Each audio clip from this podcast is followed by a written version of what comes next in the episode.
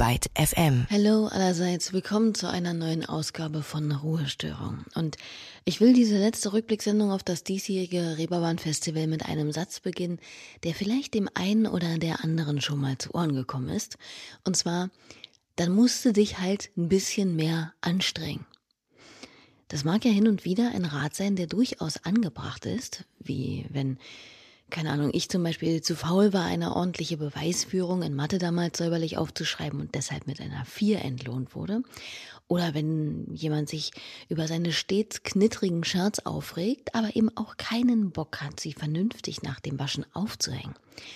Aber wenn das der Leiter der Recording Academy, also jener privatrechtlichen Organisation aus LA, die unter anderem auch den Grammy Award vergibt, sagt, und zwar als Bemerkung dazu, warum Frauen erheblich weniger Erfolg im Musikbusiness haben als Männer. Dann ist dieser Spruch doch wohl ziemlich für die Tonne. Nur 16 Prozent der europäischen Songwriterinnen sind Frauen, nur 23 Prozent von MusikerInnen konnten 2019 Billboard Top 100 Platzierungen erzielen und 98 Prozent der Werke, die von namhaften großen Orchestern in der Saison 18-19 dargeboten wurden, stammen von, genau, männlichen Künstlern. Und warum? Weil Frauen zu wenig Biss haben oder was? Zu wenig Talent vielleicht? Ich glaube nicht. An den betonharten männlichen Strukturen innerhalb der Musikindustrie kommst du auch mit einer Kauleiste wie der Steinbeißer aus der unendlichen Geschichte nicht oder nur selten weiter. Also muss man da erstmal mit Hammer und Meißel ran, um auch trans, weiblichen oder non-binären KünstlerInnen eine Chance zu geben. Und genau das macht etwas prosaisch beschrieben die Initiative Key Change, die vom Reeperbahn Festival gemeinsam mit der PRS Foundation ins Leben gerufen wurde und über die ich hier bei Ruhestörung auch nicht das erste Mal spreche. Trotzdem nochmal für alle die unter euch, die diesen Podcast hier frevelhafterweise nicht abonniert haben und somit vielleicht nicht genau Bescheid wissen. Key setzt sich für weibliche, trans- oder non-binäre KünstlerInnen ein, um sie in der Musikwelt stärker sichtbar zu machen, miteinander zu vernetzen und sie chancentechnisch auf dem Markt und in der gesamten Industrie besser auszustatten. Und alle teilnehmenden Musikorganisationen und Festivals haben sich bis 2022 darauf geeinigt, für eine völlig ausgeglichene Geschlechterbalance bei sich zu sorgen. Das ist doch mal konkret. Auch auf der diesjährigen Ausgabe des Reeperbahn Festivals gab es spannende Inhalte und Veranstaltungen zu dem Thema und Musik, wie die von Nova. Nova ist eine der 74 TeilnehmerInnen, die für das Development-Programm der Initiative ausgewählt wurde und somit nun die Möglichkeit hat, von dem Netzwerk von Keychange in allen Belangen, ob Promo, Konzertvernetzung, Kreativsessions oder Mentoring-Programm zu partizipieren und ihrer musikalischen Karriere damit vielleicht etwas zu helfen. Hier ein Auszug aus ihrem Song Cyber Room. You disgust me. The way that you're texting me, the way that you offer me money for pics of me in lingerie. I thought I was safe in here. Was I too naive about that? It's so depressing to see that men like you still exist. Ein Song, der sich wie viele von Novas Liedern gesellschaftlichen Missständen und feministisch selbstbestimmten Themen annimmt. So schildert die Berliner Sängerin, Produzentin und Songwriterin in Cyber Room nämlich die sexuelle Belästigung, der unter anderem Frauen im Internet ausgesetzt sind, basierend auf ihren eigenen Erfahrungen. Doch ich finde, grundsätzlich müssen wir gar nicht so weit gehen und von Belästigung oder ähnlich schlimmen, respektive noch schlimmeren anzufangen. Es reicht schon, wenn wir uns beim Thema Ungleichberechtigung der ganz alltäglichen, strukturellen oder eben lexikalischen Ausgrenzung und Benachteiligung widmen. Frage der Stunde. Brauchen wir eine Sprache, die gänzlich darauf verzichtet, Menschen nach ihrer Geschlechtsidentität zu kategorisieren?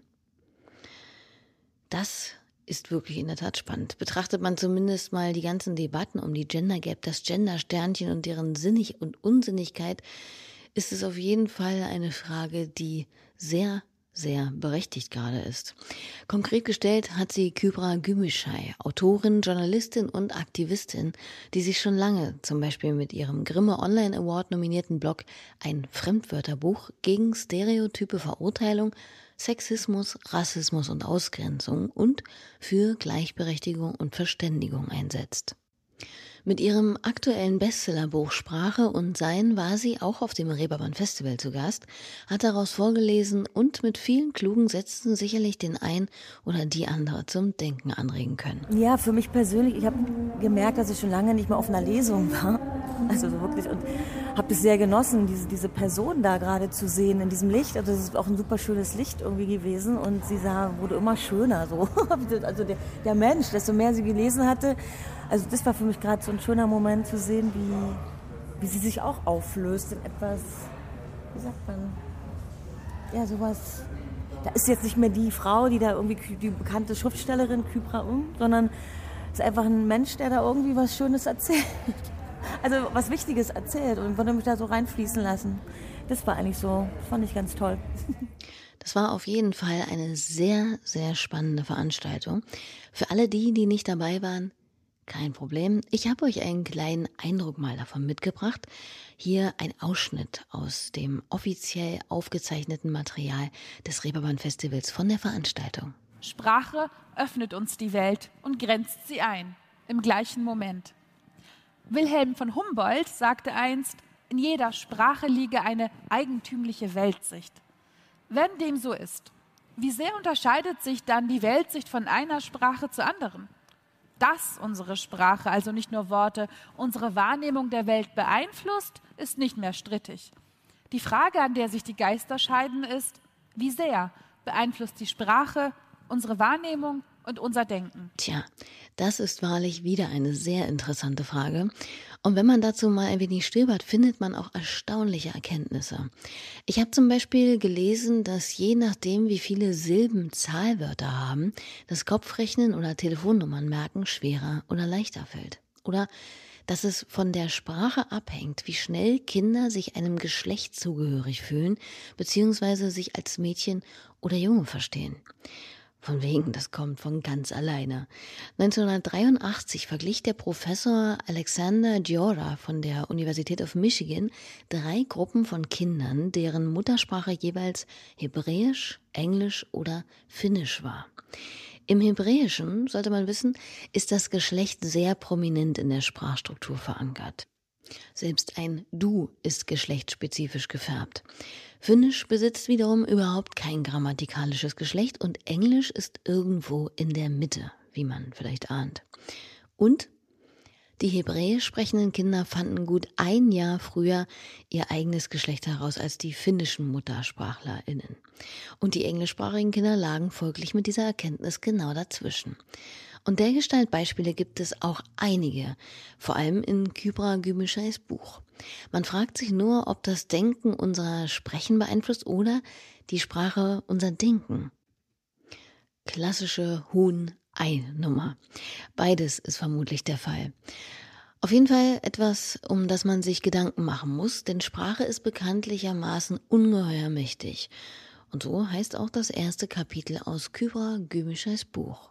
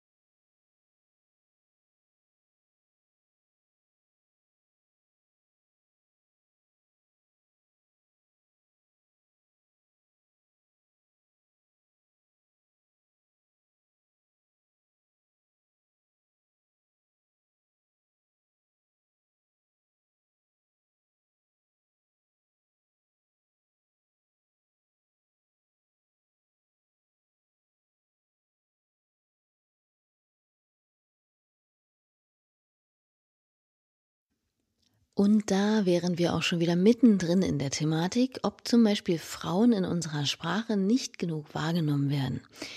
Ein ganz einfaches Beispiel. In unserer Sprache gilt die Regel, 99 Sängerinnen und ein Sänger sind zusammen 100 Sänger. Futsch sind die 99 Frauen nicht mehr auffindbar, verschwunden in der Männerschublade. Luise F. Pusch. Nicht mehr auffindbar. Verschwunden in der Männerschublade. Da fällt mir gleich ein Song von Kalk ein, der auf ihrem aktuellen, gerade brandneu erschienenen Album Zerstreuen über euch zu finden ist. Er heißt Dichterin und behandelt genau diese sprachliche Unsichtbarmachung. Du verschweigst mich und du begreifst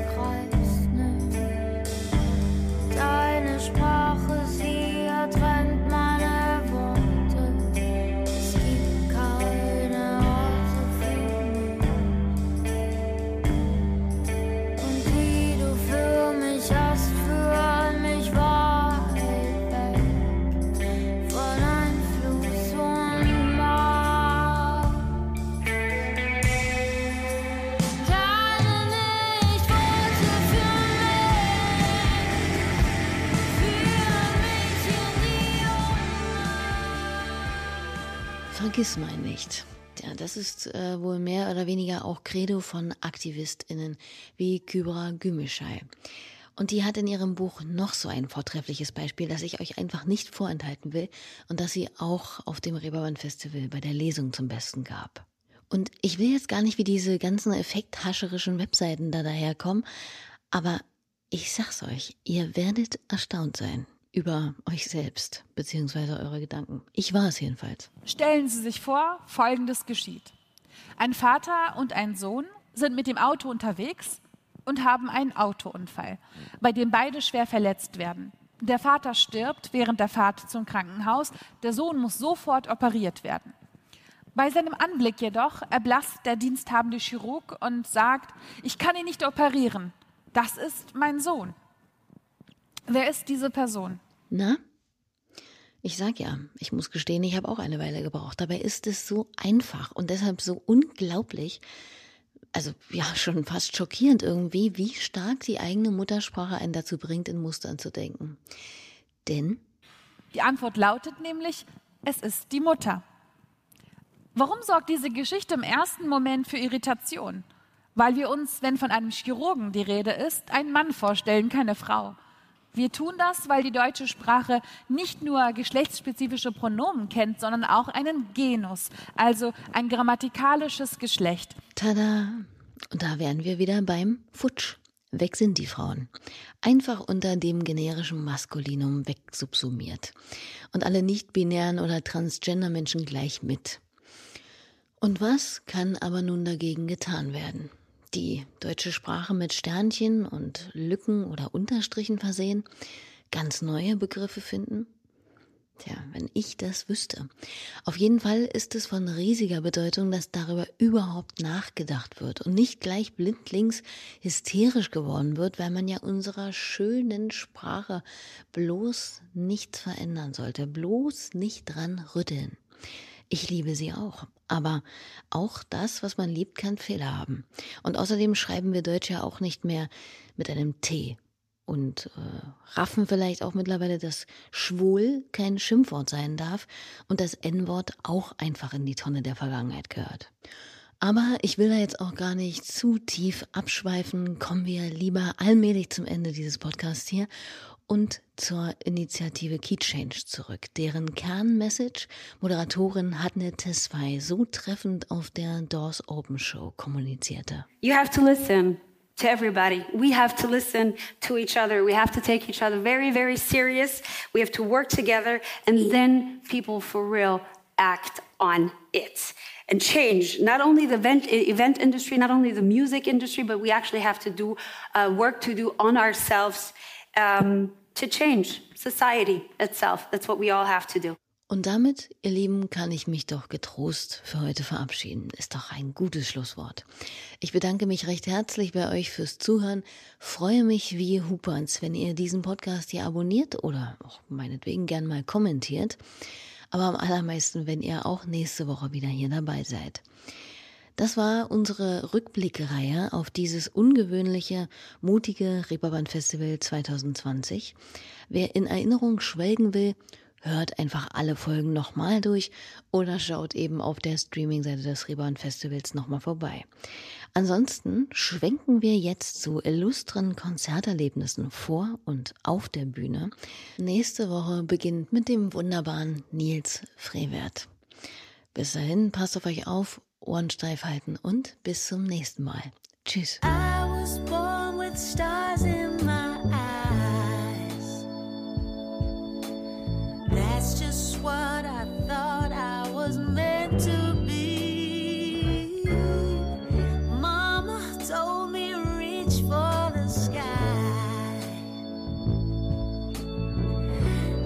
just one big opportunity.